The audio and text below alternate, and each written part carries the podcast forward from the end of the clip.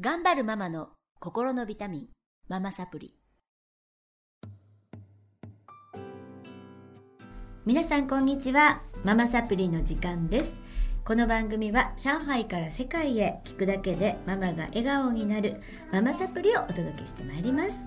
えー今日もスタジオの方にママサプリ終わりたてほやほやの、えー5人のママたちに集まっていただきまして子育て談義というかお悩み相談というかあの花を咲かせてまいりたいと思います。どうぞよろしくお願いします。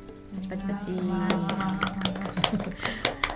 それでは今日は、えー、かずみさんとおしゃべりしていきたいと思うんですけれどもかずみさん簡単な自己紹介とをお願いします。はい、主人とうん小学校2年生の女の子と年中の女の子の4人家族です。で、はい。上上海歴は1年です。1年。みんな同じぐらい来たんだね1年1年。上海歴1年のママたちなんですね。でかずみさんはえっ、とお悩みっていうの親おは悩みはは？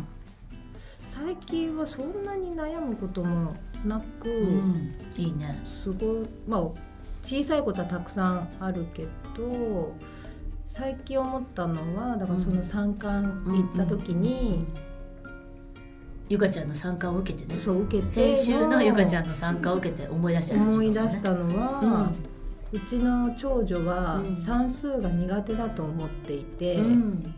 で確かに1年生の時から宿題を見てたりすると、うん苦手なのかなっていうのもあったから、うん。で多分言っちゃいけないことをたくさん言ってんですよね。もう日々1年生の時から宿題やっててね「えバカなの?」っていうのをね言っちゃいけないって分かってるけど、うん。そういう言葉も浴びせてきてたし、ねえなんでこんなのできないの？うんっていうのも言ってたからやっぱり自分が算数は苦手だっていうのを思ってたみたいで、この間の参観もたまたま算数でで分かる人って結構熱血な担任の先生ではい。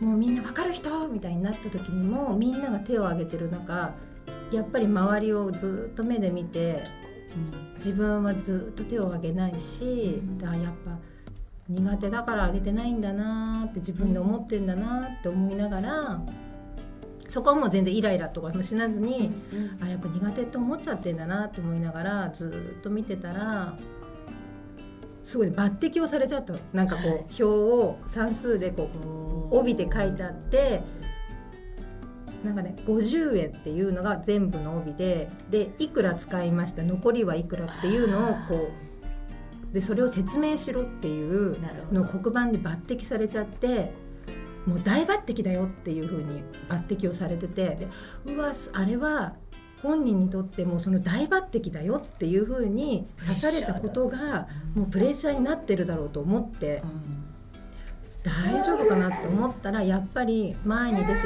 きや黒板の前でも自分のノートをチラチラずっと見てて後ろを振り返ってそしたら先生がこれを見て写していいからって言って持ってきてくれてるんだけどもうね帯もちっちゃいの。もう自信がないから。もうピュッてもっと勢いがグッとかけばいいのにもうねピュッて。こっち右の方もねグッてかかるのに。の言い方。ピュッて書くの。でね50っていう字もね真ん中にちっちゃくね50って書くので本当自信がないんだと思って。でその後も書けなくなっちゃってずっと固まっちゃって「いいの？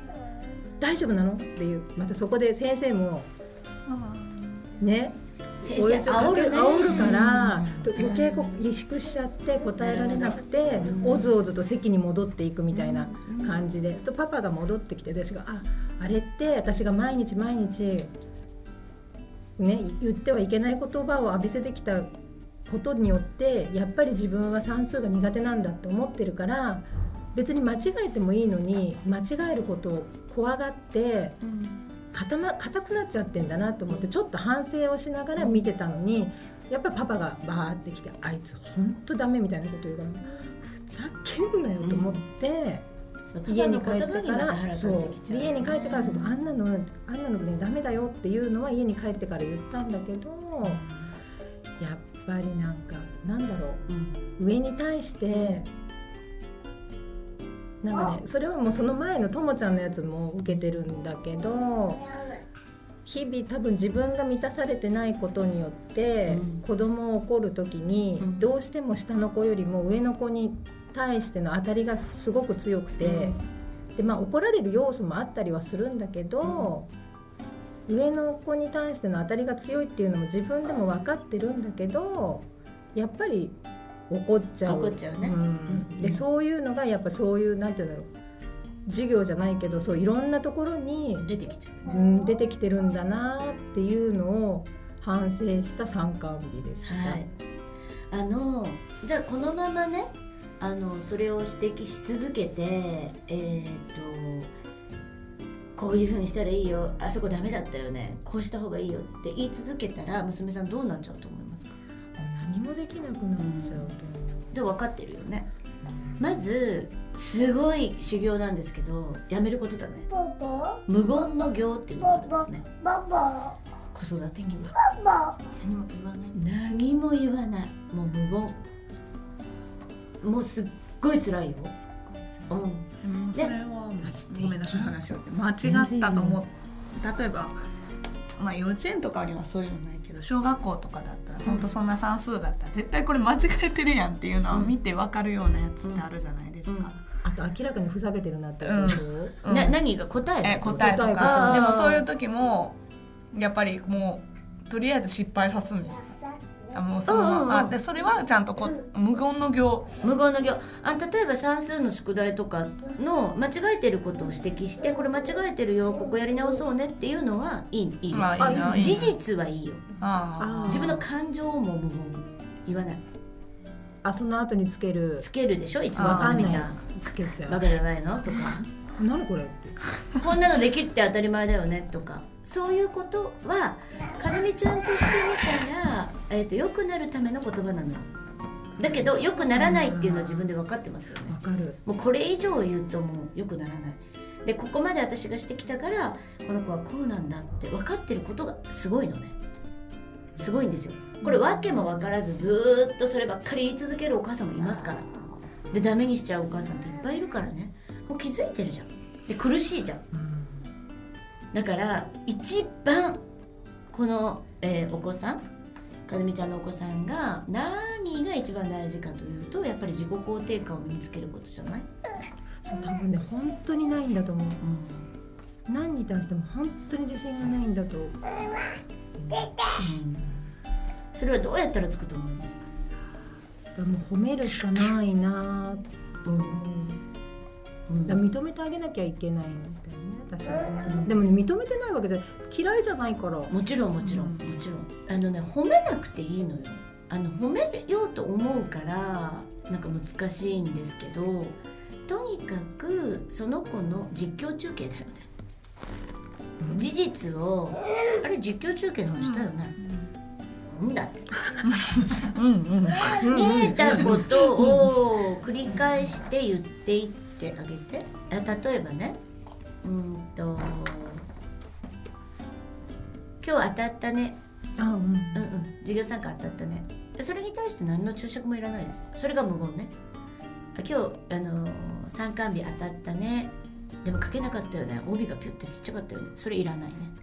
いらない。いらない。いらない。あ帯ちっちゃく書いてたね。はいいよ。あそこに自分の注釈が入らなければいいです。事実であれば。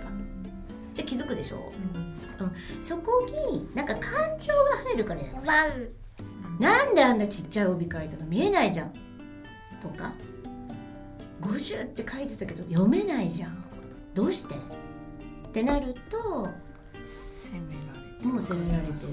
もう自分はできないダメなんだ。じゃなくてフィードバックは自分を気づくことに有効ですから自分で自分のやってることってなかなか分かんないでしょみんなも、うん。ちっちゃかったって言われたら「えちっちゃかった?」って。そうか大きく書いてるつもりなのかもしれない。つもりだよ、うん。つもりだよ。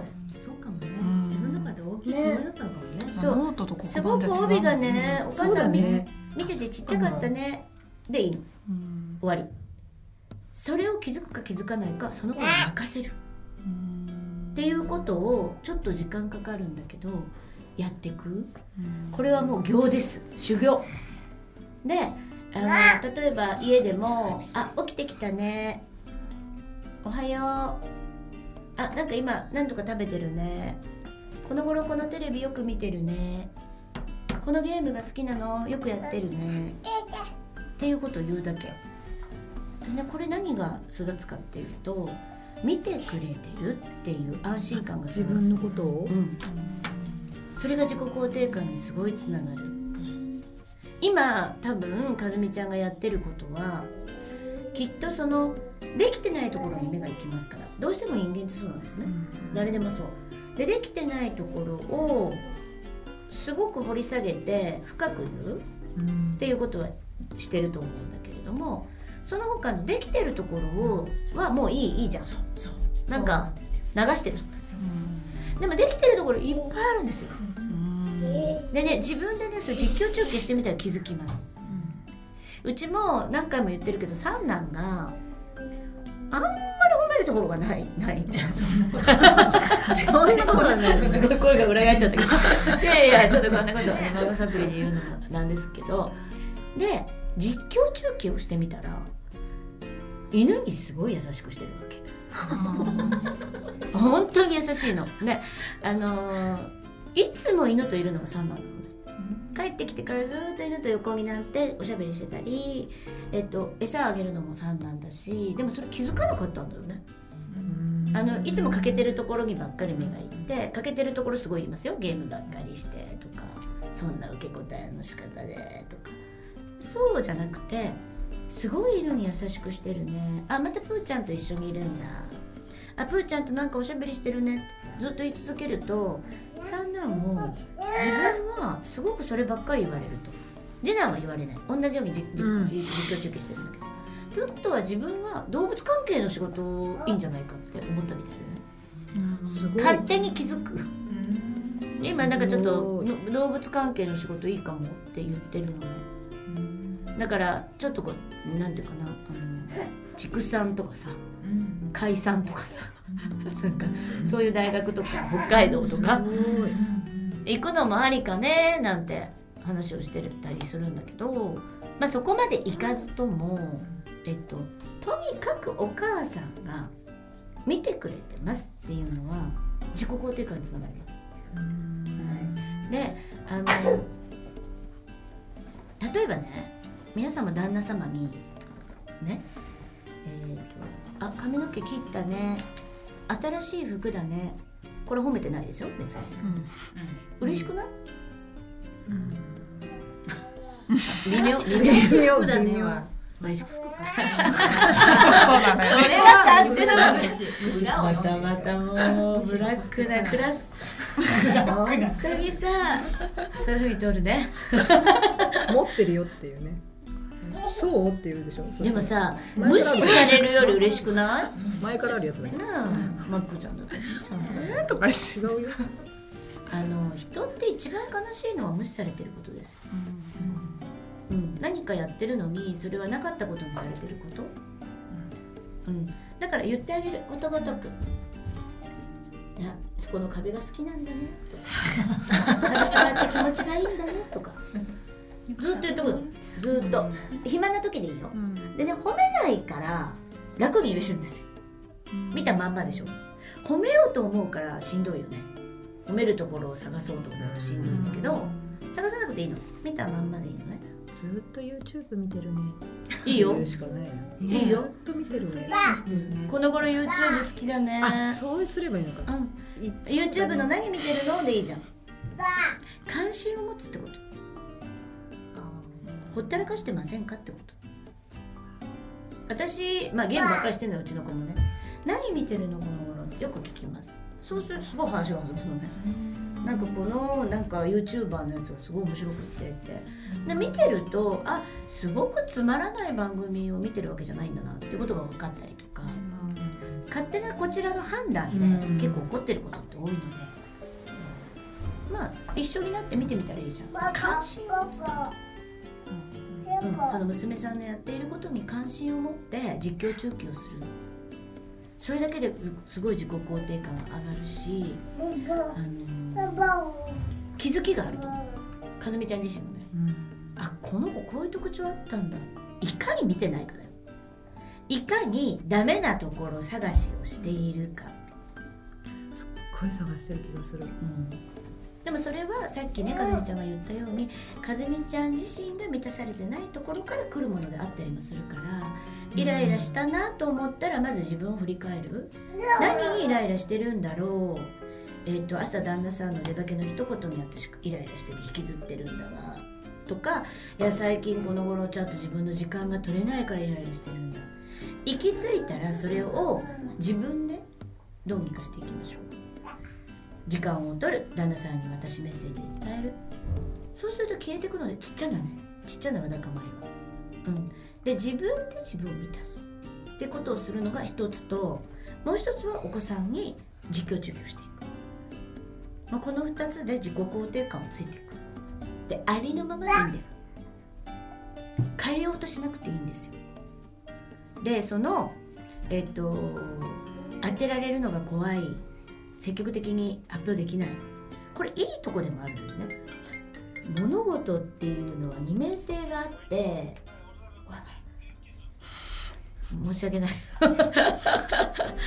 えっと物事っていうのは二面性があっていいところもあるんです。例えばえっとなんていうの？慎重であるってことでしょ？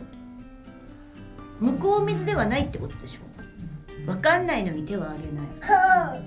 すごい内観のできる子だったりいろんなことをこう考えれる子なので。めちゃめちゃまためっちゃ中国人から電話だ。すいませんね。もう収録中に申し訳ございません。私の携帯がやりました。っていうことなのではい。よろしいですか？よろしいです。はい。ことをちょっと念頭に置いて接してみてくださいわかりました。はい。それでは今日はこの辺で終わりにしたいと思います。あホームページ。えっ、と私の すいません。あのずっと宣伝したかったんですけど私のホームページができましてえっ、とママサプリ公式ホームページで検索していただくとえっ、と出てくるんですけれどもえっ、と香港のフリーペーパー、えーポケットページさんで掲載しているコラムとあとこのリバイアで、えー、とずっと毎週出させていただいてる、えー中国のポッドキャスト。ポッドキャストですよね。ポッドキャストの、えー、とリバイアさんのラジオママサプリのラジオが、えー、と全部見れますので無料で。であと,、えー、と動画を無料公開今しておりますのでぜひぜひホームページの方にもアクセスいただけたらと思います。それでは今日はこの辺で終わりにしたいと思います。また次週お会いしましょう。さようなら。さようなら。